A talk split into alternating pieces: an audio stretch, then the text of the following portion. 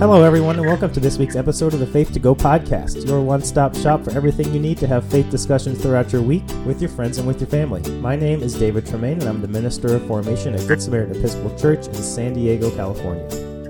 And I am Charlotte Pressler, and I'm the Youth Missioner for the Episcopal Diocese of San Diego. And I am the Reverend Hannah Wilder, the original all star of Faith to Go podcast, and the curate at St. Mark's Episcopal Church in City Heights. Wow. San Diego. What a I title. love the order in which Yeah. you listed your titles. Yes, original all star. Is that on your business card? Oh, yeah. It should Oh, be. yeah. On my website, it's how I Mhm. start every sermon, Right. it's how I introduce myself to people on the street. Wow. Hannah Wilder, back on the pod. Um, Hannah, this is your third time on the podcast. How's that feel? How's it feel to be three times, three time, three time guest? It feels amazing, mm. especially because, you know, it's not really the quantity, it's the quality. And so I'm sure if people go back and listen to those podcasts, they will find they were epic. Wow. So Wow. it really trumps the number of times you've been on. Sure. In my recollection of you as a podcast guest, the word that I would choose to use is definitely epic. hmm Thank you, Charlotte. You're welcome. That's just your general. You just have a generally epic aura to you. Oh, that's so nice. You're welcome. Um, so Hannah, bring us up to date a little bit on your ministry context. What are you What are you doing? What are you working on? I'm excited to share that Don Starry and I are starting our own podcast called The Ministry, and it's going to be released this fall. So stay tuned for more information about that. I hope David and Charlotte will let you know when it is live. And it's really stories about and from awesome women in ministry mostly, but you know, just creating a safe space to discuss women in ministry and issues and stories that they have. Cool. Yeah. Okay. Um, thanks, Hannah. That's awesome. We're very excited. Don Starry and other Faith to Go All Star. We are excited for that podcast, and we also would love to hear where you saw God this past week. I was at the St. Mark's food pantry, and Megan, a 50 ish woman who's homeless and a regular at the St. Mark's food pantry, she said to me, You know, I'm glad that the coronavirus hit. And I said, Oh, yeah, why is that? She said, Because the whole world feels the way I do every day as a homeless person. And I was sort of taken aback, and I said, You mean fearful and uncertain? And she said, powerless, Hmm. powerless. Yeah. And it stopped me in my tracks because that is exactly how I felt about the virus and still do. Mhm.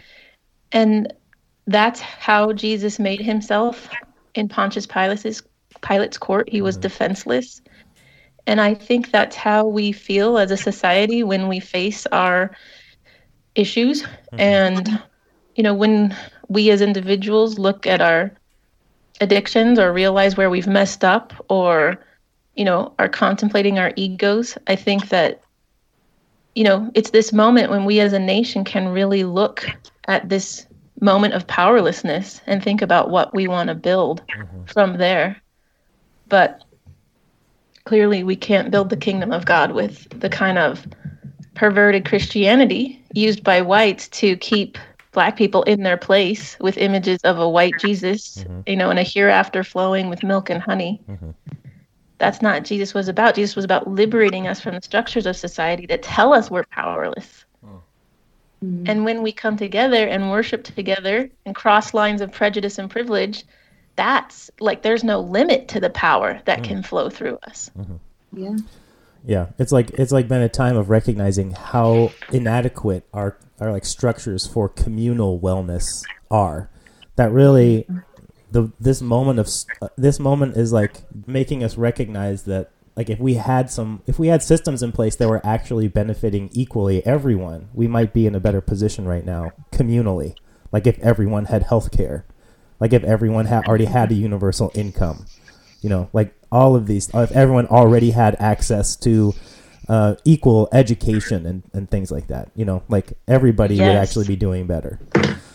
So, Yes. um, yeah, awesome, awesome. So thank you for that story, Hannah. Um, You're welcome. and so we're gonna Thank you. Megan.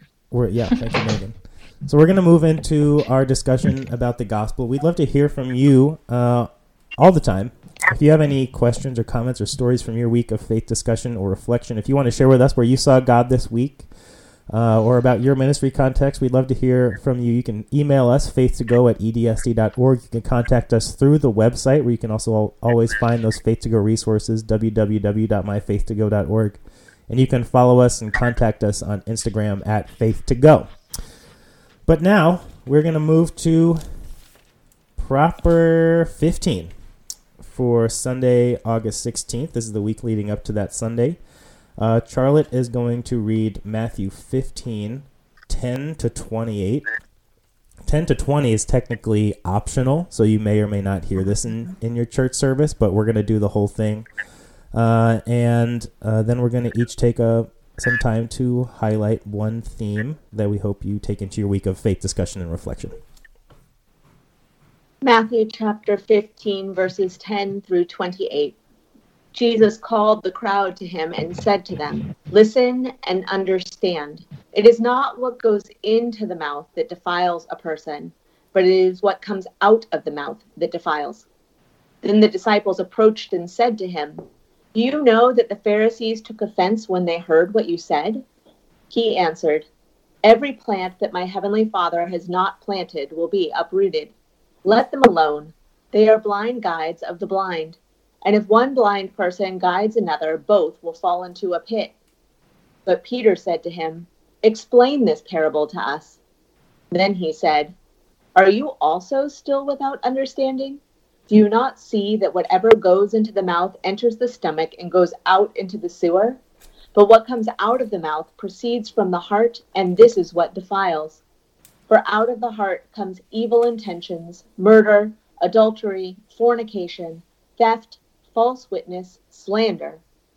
These are what defile a person, but to eat with unwashed hands does not defile. Jesus left that place and went away to the district of Tyre and Sidon. Just then a Canaanite woman from that region came out and started shouting, Have mercy on me, Lord, son of David. My daughter is tormented by a demon. But he did not answer her at all. And his disciples came and urged him, saying, Send her away, for she keeps shouting after us.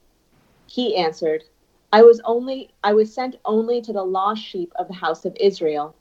But she came and knelt before him, saying, Lord, help me. He answered, It is not fair to take the children's food and throw it to the dogs. She said, Yes, Lord. Even the do- yet even the dogs eat the crumbs that fall from their master's table. Then Jesus answered her, Woman, great is your faith. Let it be done for you as you wish. And her daughter was healed instantly. Okay, so uh, this story is coming almost directly after the the story that we heard in last week's gospel about uh, Peter walking on the water to Jesus. Um, there's a there's a lead in there's a lead in story to this one, which is um, the Pharisees coming to Jesus uh, and asking why his disciples don't follow these practices that in this story that we're hearing now Jesus is pushing back against. So like they're asking him why don't they wash their hands and talking about the food that they eat and things like that. So and then the second part is just important to recognize that the the district of Tyre and Sidon is a different region than what Jesus would recognize as kind of the the historical region of you know the promised land of Israel and uh, Palestine, uh, where you know Nazareth and Jerusalem and Galilee, these regions are part of that that area, and so Jesus is kind of like moving outside, like Hannah said in the beginning, across kind of lines of difference, and then interacting with someone from a different ethnic group, uh, a different regional ethnic group. So this is a Canaanite woman, uh, and Jesus is, you know, a, an Israelite, a, a Jewish person. Um, so that is we're we're witnessing that kind of interaction across lines of difference in the second half of this story. So, uh, with that in mind, uh, Hannah has the first point. You know, Jesus is my hero, my savior, because he challenged the religious authorities more than he challenged anyone else. Throughout his life, we see him siding with the marginalized and the oppressed at every turn, except here. Mm-hmm. and I think that what we're seeing is a real conversion moment for Jesus because up until this point, he has been preaching, teaching, healing to the Jews. And from this point on in the Gospel of Matthew, his, there's no question that his message of love and radical acceptance and inclusivity is for everyone, for the entire world. So, you know, sometimes people have asked me, Are you saved, sister? Are you saved? And I want to say, you know, based on this story, yes, many times, all the time, because God is always expanding my notion of what it means to be in the kingdom of God and who is in and who is out. And He's always redeeming the world in a bigger, broader, and deeper way than we can even imagine. But today we see Jesus behaving in an unchristlike manner. He's calling a marginalized person a dog. I mean, we have to look at that. That is what's happening. Yeah. And I think that she is scrappy and she makes him stop and turn his head with what she says. You know, she has a retort for him, but even the dogs deserve the crumbs that fall from the master's table. Mm-hmm. And Jesus considers that. And he says, you know, your daughter is made well. And I think that so we must consider in our lives and see places where moments of conversion are necessary in our own understanding of the wideness of God's mercy. Mm-hmm. Mm-hmm.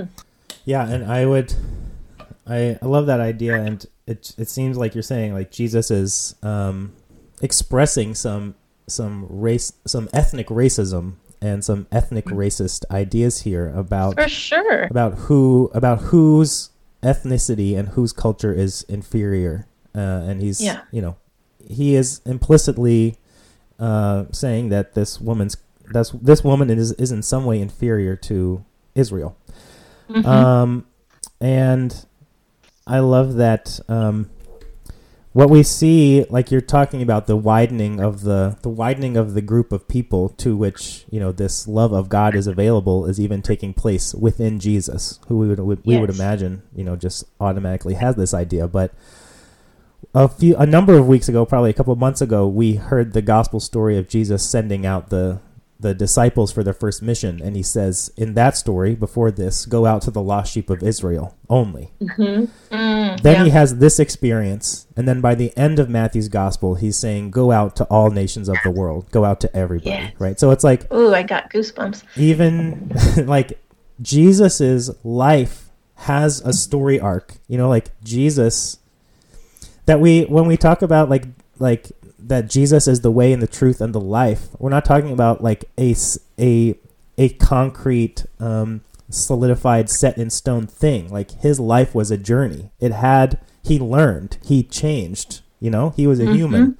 And and so we can be encouraged by this idea that even if we have these kind of racist ideas, ethnic racist ideas, any kind of racist ideas, we are on a journey of growing, of expanding, you know. And mm-hmm. like you're saying like that that that salvation, that conversion takes place over and over and over our whole life. And I love that I love that invitation to all of us that you're describing, Hannah.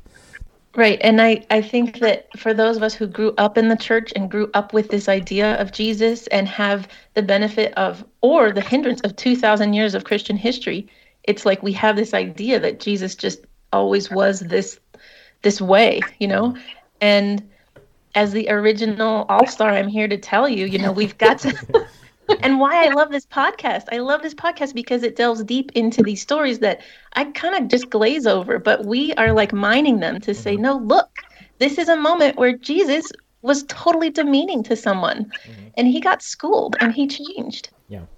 And that kind of I think that gets into my that it's close the my point is close because I I'm thinking about like the the combination of these two stories. And like i'm imagining uh, i love the idea that jesus starts in the same story he's showing both an overwhelming universality of compassion and at the same and then at the and then at the same time in the same story showing this kind of ex- exclusivity of ex- he's excluding people and trying to ex- include everyone at the same time.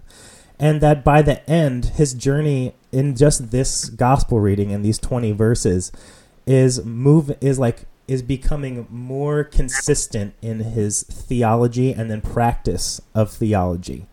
Um, and i feel like that is an ongoing invitation. If i'm thinking of like what conversion looks like what salvation looks like it's this kind of wholeness making that that that help that is an invitation for all of us to align what we believe to be true theologically about God and other humans with our actual practices of how we engage with uh, community and the world and other people and ourselves. Because Jesus is saying in the beginning, like, open your mind, you know, like, expand what you what you think to be true about all these practices. Like, it's not about these practices, these external things that uh, save you, that that are indicative of of the goodness of your human goodness, of your blessedness. It's what comes out of you, right? Not what goes into you. And then in the very next breath almost, he's he's telling someone based on their external realities mm-hmm. what is and who if that they are not welcome, that they are not included, you know?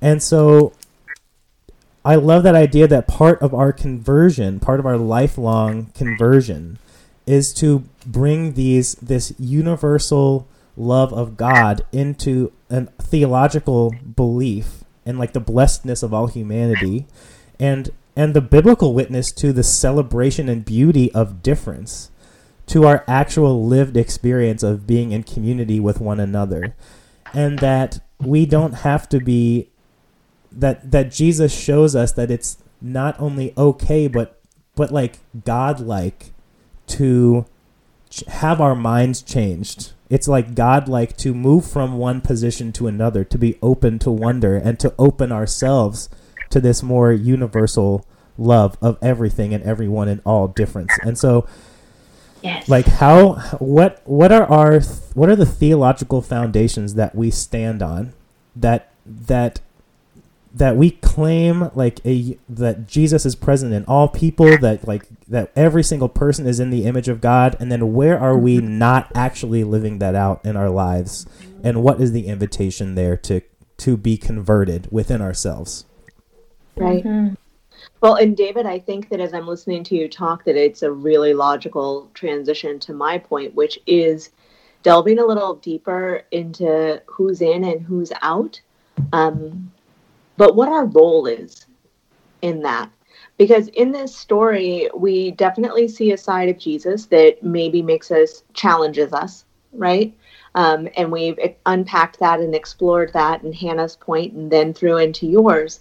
But Jesus isn't the only person in this story. Um, there's the Canaanite woman, there's the disciples, certainly there's a group of bystanders that are around. Um, and I think that it's important to think about how they reacted when all of this was going on. Because we have a woman who knows that she's not Jesus's target audience, that she is not who he's there to preach to or minister to, but she wants that redemption. She wants that redemption for her daughter, and she is willing to be called a dog to put herself at his feet and worship in order to get what she needs. She advocates for herself, knowing decidedly that she is not wanted, that she is not in. At the other end of that spectrum, we have the disciples. And I put them at the other end of that spectrum because I think we're really called to examine our own ambivalence. Um, because we have the disciples at the other end of this spectrum who do nothing. They don't say, hey, um, she seems really desperate. Maybe, you know, we should help her. Or they don't even go so far as to say, "Go away, lady, you're bothering Jesus." right? Like they they just sit there with their blinders on, going, no, no, no, no, not happening, not happening. I, I, I don't see nothing. There ain't nothing going on here. They, and by doing that, they build and support underneath this system of oppression without even realizing that they're doing it. And I had a really powerful experience of this yesterday. Um, and I'm going to try to tell the story without getting choked up. So forgive me if I sound a little wonky. But yesterday was the youth of our diocese are participating in the dismantling racism curriculum from the Absalom Jones Center um, for Racial Healing in Atlanta. And that's been a really powerful journey for those of us. It's a pilot program for us here, um, and we're doing it virtually. And it is one of the most important things that I do each week. Um, we are on the fifth section out of six was yesterday and yesterday talked a lot about internalized depression and as part of that um, you spend some time doing google searches. And so google is an algorithm basically. Whatever you type in it's based on the number of searches based on the way things are tagged but like what comes up is representative. It's just an algorithm right? Like it's not it's not some person named google deciding what you see. But when you google successful people all the people are white Mhm. when you google drug dealers all the people are black. Oh when God. you i mean and you can do this across if you google if you google successful black people you predominantly get athletes and movie stars. If you google ceos you get images of white men. Um, and this is not me leaning into anything with my own bias. I'm just telling you what happened on the screen you know as as we were mm-hmm. doing this exercise. And the powerfulness of realizing that this algorithm is created by bystanders by what we choose to engage with is what is how the algorithm determines what other people want to see.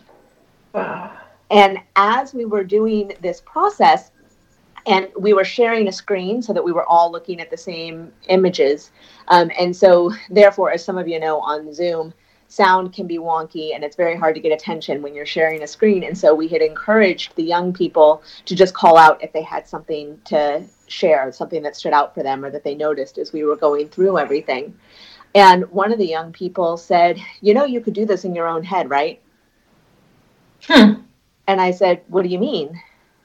And the reply was, Well, you could do this same exercise and use the algorithm in your head to analyze what your own views of these things are. Mm-hmm.